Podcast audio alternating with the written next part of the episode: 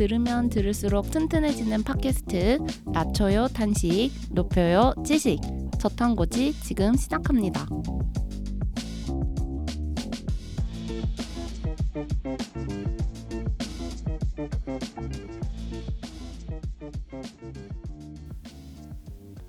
네, 여러분. 다들 어떻게 지내셨나요? 어떻게 지내셨어요? 토스하기. 어, 뭐 일단은 똑같은 것 같고요, 그냥. 네, 차를 정했다는 소식이. 아 지난번 때 얘기했던 것 같은데 아무래도 이제 앞자리가 바뀌다 보니까 차를 좀 사고 싶다라는 생각이 들어. 출퇴근 거리도 좀 멀고. 아, 나이 앞자리인가요? 연봉이 앞자리인가요? 오, 어. 예리하다. 나이 앞자리고요. 예리한데? 그러다 보니까 이제 준비를 하고 있는데 음, 네. 이 과정이 더 제, 즐거운 것 같아요. 음. 고민하고 행복해하는 이 과정이 더 즐거운 느낌이랄까. 어, 어 맞아. 이 살 바에 늪에서 네.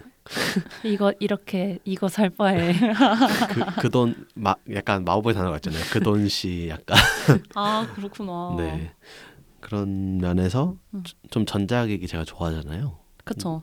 좀 비슷한 것 같아요. 약간 계속 비교해보고 그거 음. 살 바에는 이게 좀 더 좋지 않나 아, 하고 중고차를 계획하고 있다 보니까 그런 거를 좀 계획하는 어떻게 사야 잘 사는지 어떤 음. 기준으로 봐야 되는지 음, 그런 것들을 좀 공부하는 데 있어서 음, 약간 취미처럼 음. 요즘 하고 있는 것 같습니다. 음. 다른 분들은 어떻게 지내셨나요? 저는 아까 투토님한테도 잠깐 얘기했는데 6월에 여행 계획을 세웠는데 호주로 음, 거지가 됐습니다. 항공권만 샀는데 제가 아. 맨날 그 동안은 제 돈 주고 장거리 비행기를 타본 적이 별로 없, 없었는데 음. 막뭐 해봐야 뭐 저가 항공 타거나 뭐 장, 가, 근거리 여행 가고 음. 했었는데 음. 이번에 대한항공으로 끊었거든요. 오, 근데 한 순간이더라고요. 얼마인가요 요즘에? 제가 제가 시드니로 가서 음. 시드니에서 그러니까 그 대한항공 그거 기준으로 시드니로 들어가서 음.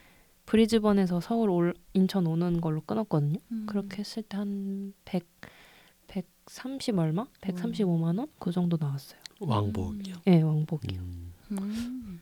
음. 막엄 뭐 엄청 비싸진 않은데 음. 또 적은 돈은 아니에요. 그렇죠. 적은 돈은 음. 아니죠. 원래 호주 130만 원보다 더 조금 내고 갔었던 것 같은데 코로나 전에 아, 그렇 그래요. 그럴 음. 거예요, 아마. 그리고 음. 지금 유류 할증 할증료 그게 아마 아직도 많이 안 떨어졌을 것 같긴 해서 음. 그 항공권 가격만 봤을 때 한 90만 원 정도 하더라고요. 음. 그러니까 나머지가 이제 그 수수료 및 아, 유류 할증료, 유류 거의 할증료가 40만 원이군요. 근데 약간 제가 저 원래 혼자 여행하려고 했었었는데 음. 친구한테 얘기했는데 갑자기 자기도 가겠다 그러는 거예요. 오, 그래서 잘 됐다. 치- 친구가 덜컥 항공권을 사버렸는데 오. 근데 약간 걱정되는 게 제가 음. 갑자기 그 여행 일정이 바뀌어 버리면 어, 어떡하나 싶어가지고 시- 요즘 약간 좀 쫄리긴 하는데 별일 없기를 그러니까 음. 바래봐야죠. 겸또님의 일정이 아니면 네, 제 일정. 아, 그래서 친구랑 약속해 놓은 건데. 네, 왜냐면 저는 사실 음. 회사가 그 워케이션이 가능해서 음. 가서 휴가로 갔다가 휴가로 며칠 있고 음. 뭐 며칠은 그냥 거기서 그냥 일을 좀 하다가 올 생각이었었거든요. 음. 그래서 친구는 이제 앞에 조금 같이 있다가 친구는 먼저 한국 가고 음. 저는 남아서 좀 더 있다가 가려고 했는데 음. 계획이 저는 사실 좀 바뀌어도 괜찮거든요. 음. 근데 그 친구는 조금 그게 어려워가지고 음. 막 당장 다음 주에 그 팀에 말한다는 거예요. 그 휴가 계획을 그래서 아 잠깐만 큰일 기다려 보면 안 될까 이러면서 약간 그런 아, 그렇습니다. 그러니까 이게 미리 사실 계획을 하면 그것대로 또 좋은 점이 있는데 그 이 계획이 맞아요. 저 혼자 음. 가는 거면 사실 뭐 저 혼자 뭐 비행기표 바꾸고 하면 되는 건데 음. 친구가 같이 해버려가지고 약간 부담 음. 부담감이 들었습니다. 여기서도 겸또님의 책임감이 면모가 이제 보이는 거기는 한데 끝까지 잘 계획해서 잘 갔다 왔으면 좋겠어요 호주. 그러게요. 네. 일단 워케이션을 할 수 있다는 것 자체가 음, 부럽네요. 그렇죠. 그러니까요. 저도 그 부분은 참 좋다고 생각합니다. 그 저희 부분은- 회사분도 들을 수 있기 때문에 아, 말 아끼겠습니다. 인정하는 부분. 네, 그 아주 좋아요. 부분은 좋다고 인정하였습니다. 투토님이 무덤을 파주는 것 같아요. 그래서 네. 아무쪼록 예 아직 한참 남았습니다. 좋은 여행이 계획대로 네, 되었으면 계획대로 다녀오는 네. 게 최고인 상황이 됐습니다. 여행과 차 모두 계획대로 잘 되시길. 리담님은 아 저요. 저는 사실 이거 하기 전에 발레 수업을 갔다 왔어요. 어, 원래 코로나 전에 계속 취미로 쭉 하다가 코로나 때 안 하다가 덜컥 저희 집 근처에 일요일에 수업이 열린다 그래가지고 저도 홧김에 질렀는데 되게 까먹고 있던 좋은 운동이었다는 게 음. 느껴져서 너무 좋았어요. 세- 그러다가 생각을 해보니까 아, 올해 발레도 하고 수영도 하고 그니까. 네, 한 자리 앞자리 한 자리 바뀌었는데 오히려 운동 더 많이 해가지고 이러다 몸살 나는 거 아니야라고 아니 건강해질까봐 걱정하는 게 아니라 몸살 날까봐 걱정하는 게 뭔가 건강해지려고 하는 거 아닌가요? 그러니까 진짜 나이가 든 거죠 이제 아, 아, 내 몸이 얘를 버틸 수 있을까 이제 걱정을 하는 단계가 왔습니다. 운동도 요즘은 이제 음. 컨디션 따라서 해야 되는 관절 상태 잘 봐가면서 아, 아 네. 관절 회사 업무량 보면서 아, 해야 되는 맞아. 그래도 그렇게 운동 많이 하시는 거 보면은 되게 네. 신기해요. 아, 네. 그- 항상 지쳐 있어요. 그래서 항상 건강하지 않은 상태로 오래 있어요. 아무튼 그래서 네. 오늘 주제로 한번 슬슬 넘어가 볼까요? 네, 좋습니다. 네, 오늘 주제 리담님이 준비해 주셨는데요. 어떤 주제를 가지고 오셨나요? 제가 준비한 주제는 바로 에너지 가격 상승입니다. 지금쯤이면은 지난달 가스비랑 전기 요금 청구서를 다들 받으셨을 것 같아요. 좀 다들 어떠셨을지 모르겠는데 여기저기서 난방비 폭탄을 맞았다는 얘기가 들리기도 하고 저도 사실 아껴 쓴다고 아껴 썼는데 지난달만큼이나 부담스러운 금액이 나왔더라고요. 그래서 이번에 한번 에너지 가격이 도대체 어떻게 되고 있는 건가 알아봤어요. 음. 먼저 전기세를 얘기를 해보자면 2월 11일에 기획재정부와 통계청 등에 따르면 지난해 전기 요금은 작년 4월, 7월, 10월에 거쳐서 킬로와트 시당 19.3원이 총 올랐고 올해 1분기 역시도 전분기보다 9.5%가 더 오른 킬로와트 시당 13.1원이 인상이 되었습니다. 지난해 전기 인상 요금 폭의 68%에 해당하는 금액이 올해 1월 한 달 사이에 오른 셈이에요. 이렇게 들었을 때는 얼마나 오른 건지 잘 감이 안 잡히는 것 음. 같아요. 맞아요. 그렇게 말하니까 잘 감이 안 오죠. 2020년에 실시한 에너지 총조사 결과를 보고 유출을 해보려고 하면 4인 가구가 전기를 월 평균 307kWh를 쓰는 걸로 나타났는데 이렇게 가정을 하면은 4인 가구가 부담할 주택용 전기 요금은 월 4만 6,382원에서 5만 404원으로 4,022원이 오릅니다. 이마저도 전기세의 3.7%에 달하는 전력 기반 기금이랑 10%의 부가가치세는 제외한 액수라서 아마 이거보다 좀 더 체감 되게 오른 액수가 더 많아질 전망입니다. 음. 그리고 가스비가 사실 전기도 전기지만 많이 올랐죠. 산업안전통상부의 3월, 5월, 7월 보도 자료에 따르면은 주택용 가스비 인상 정도만 봤을 때 2022년 3월 1.8% 인상을 시작으로 5월에는 8.4%, 7월에는 7% 정도가 인상이 돼서 결국 작년 겨울보다 올해 겨울에는 38% 정도가 올랐어요. 어. 그러니까 38%도 적지 않은 수치지만 많은 사람들이 38% 올랐다고 난방비 폭탄이라고 얘기를 한 건 아니고요.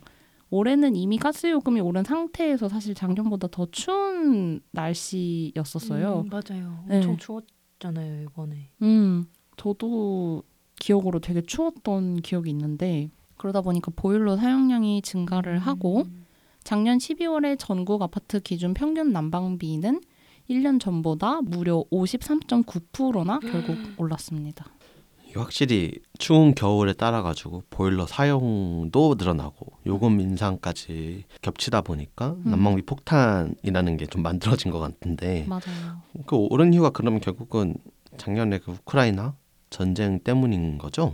그러니까 보통 이제 우리가 갑자기 오른 이유를 전쟁 때문이다라고 생각을 할 수가 있는데 그렇죠. 전기도 가스도 사실 에너지 자원이 있어야 생산을 할 수 있는 거고 우리 모두가 알다시피 우리나라는 에너지 수입 의존도가 높은 나라다 보니까 러시아 우크라이나 전쟁으로 에너지 원료 가격이 상승을 하다 보니 가스비랑 음. 전기세가 올랐을 거다라고 생각을 할 수가 있는데 사족이 길었지만 실제로 전기를 생산하는 데 많이 쓰이는 국제 유가는 크게 증가를 했는데 현재 국제 천연가스 비용은 전쟁 전보다 가격이 낮아진 상태예요. 오, 완전 반전인데요. 어떻게 전쟁 때보다 가격이 더 낮아질 수가 있죠? 그쵸. 이게 근데 국제 천연가스 비용은 그 국제 시장을 기준으로 생각을 해봐야 되는데 음. 우선 유럽 국가들의 가스 소비가 확 줄었어요. 음. 그러니까 지난해 11월 말 기준으로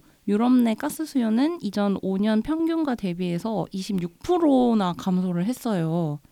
이면에는 프랑스에서는 에펠탑 조명을 끄고 핀란드에서는 사우나를 줄이는 등의 공공이랑 민간의 에너지 소비 절감 노력이 한몫을 했고 무엇보다 유럽이 이번에 유례 없이 높은 기온의 겨울을 맞이를 음. 했어요. 음. 그러니까 덜 추우니까 가스도 덜 쓰게 된 거죠.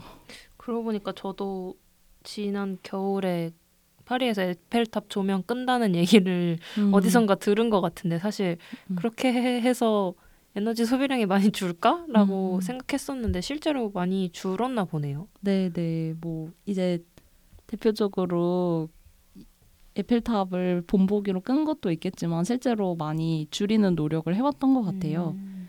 그리고 이렇게 에너지 수요도 줄었지만 공급도 사실 안정적으로 유지를 했어요. 유럽 국가들은 러시아가 작년 2, 3분기부터 그 천연가스 공급으로 유럽을 압박을 했고 음. 이때 미국, 노르웨이 등에서 대신 LNG 물량을 충분히 쟁여놓기 음. 시작을 했어요. 그러다 보니까 수요는 줄어들고 공급은 늘려서 결과적으로 에너지 가격이 안정적으로 유지가 된 거예요. 음. 유럽은 이제 에너지 가격이 안정되고 있다는 건데 음. 그럼 더더욱 이제 한국은 오히려 지금 에너지 가격이 폭등하는 이유가 뭔지가 더 궁금해지는데 어떤 이유에서일까요? 어, 맞아요. 이게 이상하게 한국의 천연가스 가격은 국제 천연가스 가격이랑 다르게 이 전쟁 이전 수준으로 아직까지 떨어지고 있지가 않아요. 왜, 왜 그런 거죠? 우리나라의 천연가스 그 수입 의존도가 너무 높아서 그런 건가요?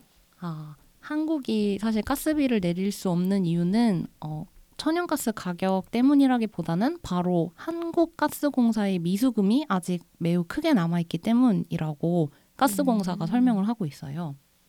LNG의 원가가 가스공사가 이를 시민에게 판매하는 판매가보다 LNG 원가가 더 높은 경우에는 가스공사가 바로 이 차액을 소비자들한테 걷어들이는 게 아니고 음. 네, 이를 미수금 형태로 적립을 하는데요. 쉽게 말하면은 외상을 해준 건데 음. 이 가스공사의 미수 금액은 21년 말에 1.8조 원이었는데요. LNG, 석탄, 석유값이 크게 올랐던 지난해 3분기부터 미수금이 9조 원에 육박을 하게 됐어요. 그리고 올 겨울인 4분기는 사실 아직 이 미수금이 얼마나 더 늘었을지가 안 나왔지만 훨씬 큰 상승폭으로 올랐을 거다라는 게 가스공사의 설명입니다. 에너지 경제 전문가들에 따르면 가스공사의 미수금을 적정 수준으로 떨어뜨리기 위해서는 지금보다 요금을 60% 정도는 더 올려야 한다는 게 그 설명입니다. 60%요? 잘못 들은 거 아니죠? 6% 아니고. 근데 사실 또 다른 나라들에 비해서 그나마 한국이 좀 시차를 두고 좀 더 나중에 비교적 적게 오른 편이기는 해요. 한국가스공사의 경제경영연구소 자료에 따르면 미국은 주택용 가스 요금을 2021년 1월에서 2022년 8월까지 3배 인상이 되었고 영국이랑 독일은 같은 기간 동안에 4배가 올랐어요. 그러니까 한국은 같은 양을 썼을 때 미국, 영국, 독일 등에 비교해서 가스 요금이 아직 2분의 1에서 4분의 1 수준이에요. 음. 그래서 지금까지 우리나라가 왜 에너지 가격이 많이 안 올랐을까? 그거를 보면은 사실 코로나19 등 경제 타격이 있을 때마다 정부가 기후 환경 요금이랑 연료비 조정 요금을 동결하는 방식으로 이제까지 가스비나 전기세를 많이 조정을 해왔어요. 음. 전기나 가스 등의 이런 에너지 요금은 보통 기본 요금, 그리고 사용량 요금, 기후 환경 요금, 연료비 조정 요금으로 구성이 되는데요. 이때 기본 요금은 전기나 가스 등을 공급하기 위한 설비를 구축하고 유지 보수하는 데 쓰이는 비용이에요. 사용량 요금은 말 그대로 사용한 만큼에 대한 비용이고 기후 환경 요금은 신재생 에너지 의무 할당 비용, 탄소 배출권 거래 비용, 석탄 발전 감축에 드는 비용 등에 대한 분담하기 위한 부분이고 연료비 조정 요금은 에너지 원료 가격 등을 고려한 요금입니다. 정부는 여기서 기후 환경 요금과 연료비 조정 요금을 통해 이때까지 전기나 가스 요금을 조절을 해왔던 거죠. 이번에 큰 폭으로 가격이 올라가는 이유 역시 사실 기후 환경 요금이랑 연료비 조정 요금 등을 올리면서 발생한다고 볼 수 있겠습니다.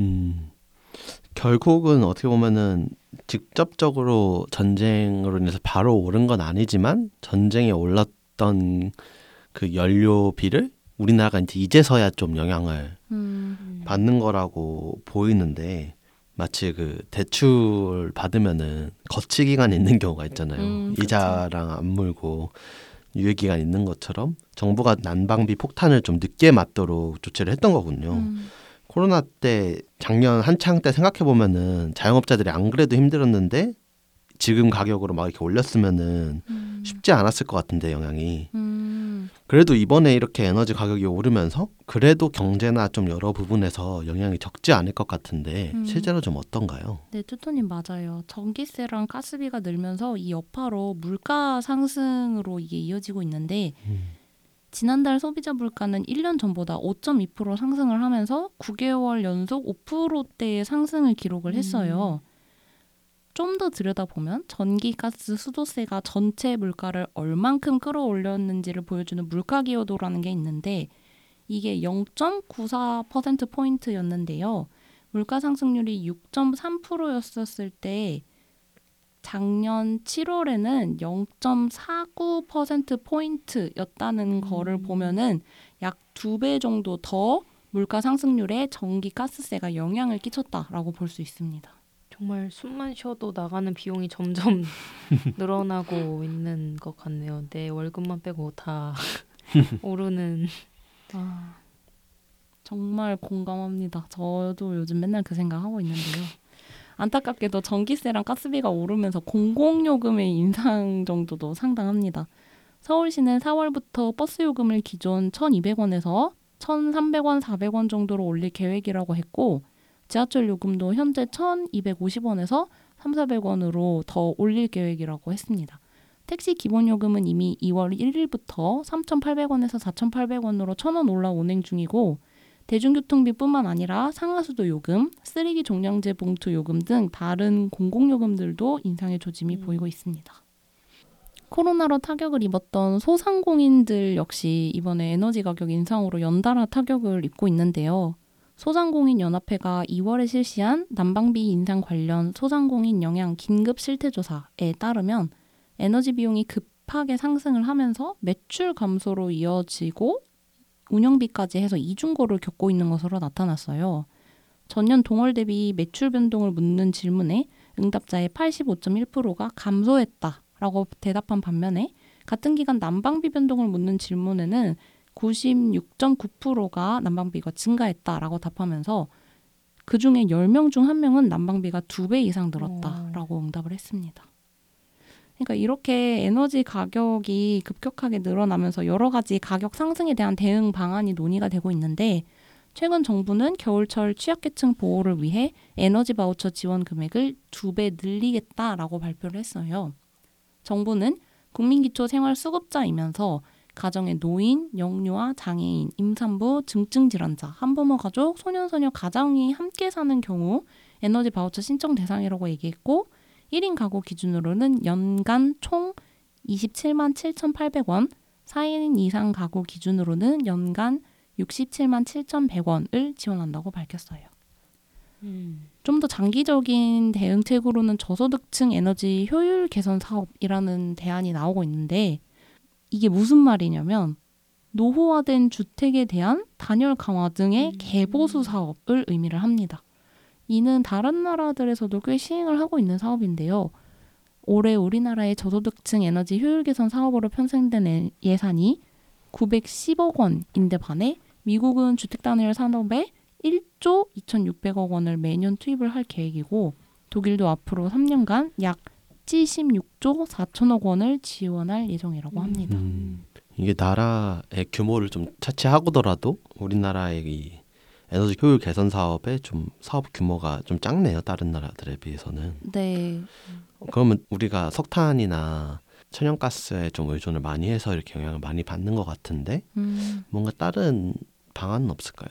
음, 네, 그 석탄 에너지 말씀 주시면서 재생에너지 전환이 또 다른 장기적인 에너지 가격 감축 대안으로 나오고 있어요. 음. 더싼 가격으로 에너지를 장기적으로 공급하기 위해서는 한정된 화석 연료 사용을 줄이고 그 감축분을 재생에너지로 전환하자라는 게 골자인데요. 음. 2023년 1월 기준으로 정부의 전력 통계에 따르면 1kW 시당 생산 단가는 무연탄이 176원, 유류가 356원, LNG가 277원인데 반해 원자력이 44원, 풍력이 168원, 태양광이 162원, 수력은 175원으로 보통 원자력을 제외한 기존의 발전 방식에 비해서 신재생 에너지들이 발전 단가가 비교적 저렴한 편입니다. 음. 예전에는 이 신재생 에너지 단가가 음. 되게 높았었는데 그 최근에 보니까 태양광 패널 가격도 많이 떨어지고 음. 비용이 많이 줄었다고 하더라고요. 거기에 이제 오히려 화석 연료는 음. 뭐 전쟁이다 뭐다 하면서 가격이 올라서 이제 역전이 된 것 같은데 음. 그러면 이제 뭐 신재생 에너지를 적극적으로 생산하면 될 것 같은데 음. 실제로 좀 많이 그 우리나라 비율에서 공급이 되고 있는 편인가요? 네, 아쉽게도 아직 신재생 에너지가 차지하는 비중은 총 발전량 중에 8.29%로 그렇게 높지는 않아요. 음. 이게 생산 단가는 싸지만 한국은 신재생 에너지를 생산하는데 불리한 조건을 많이 가지고 있는데요.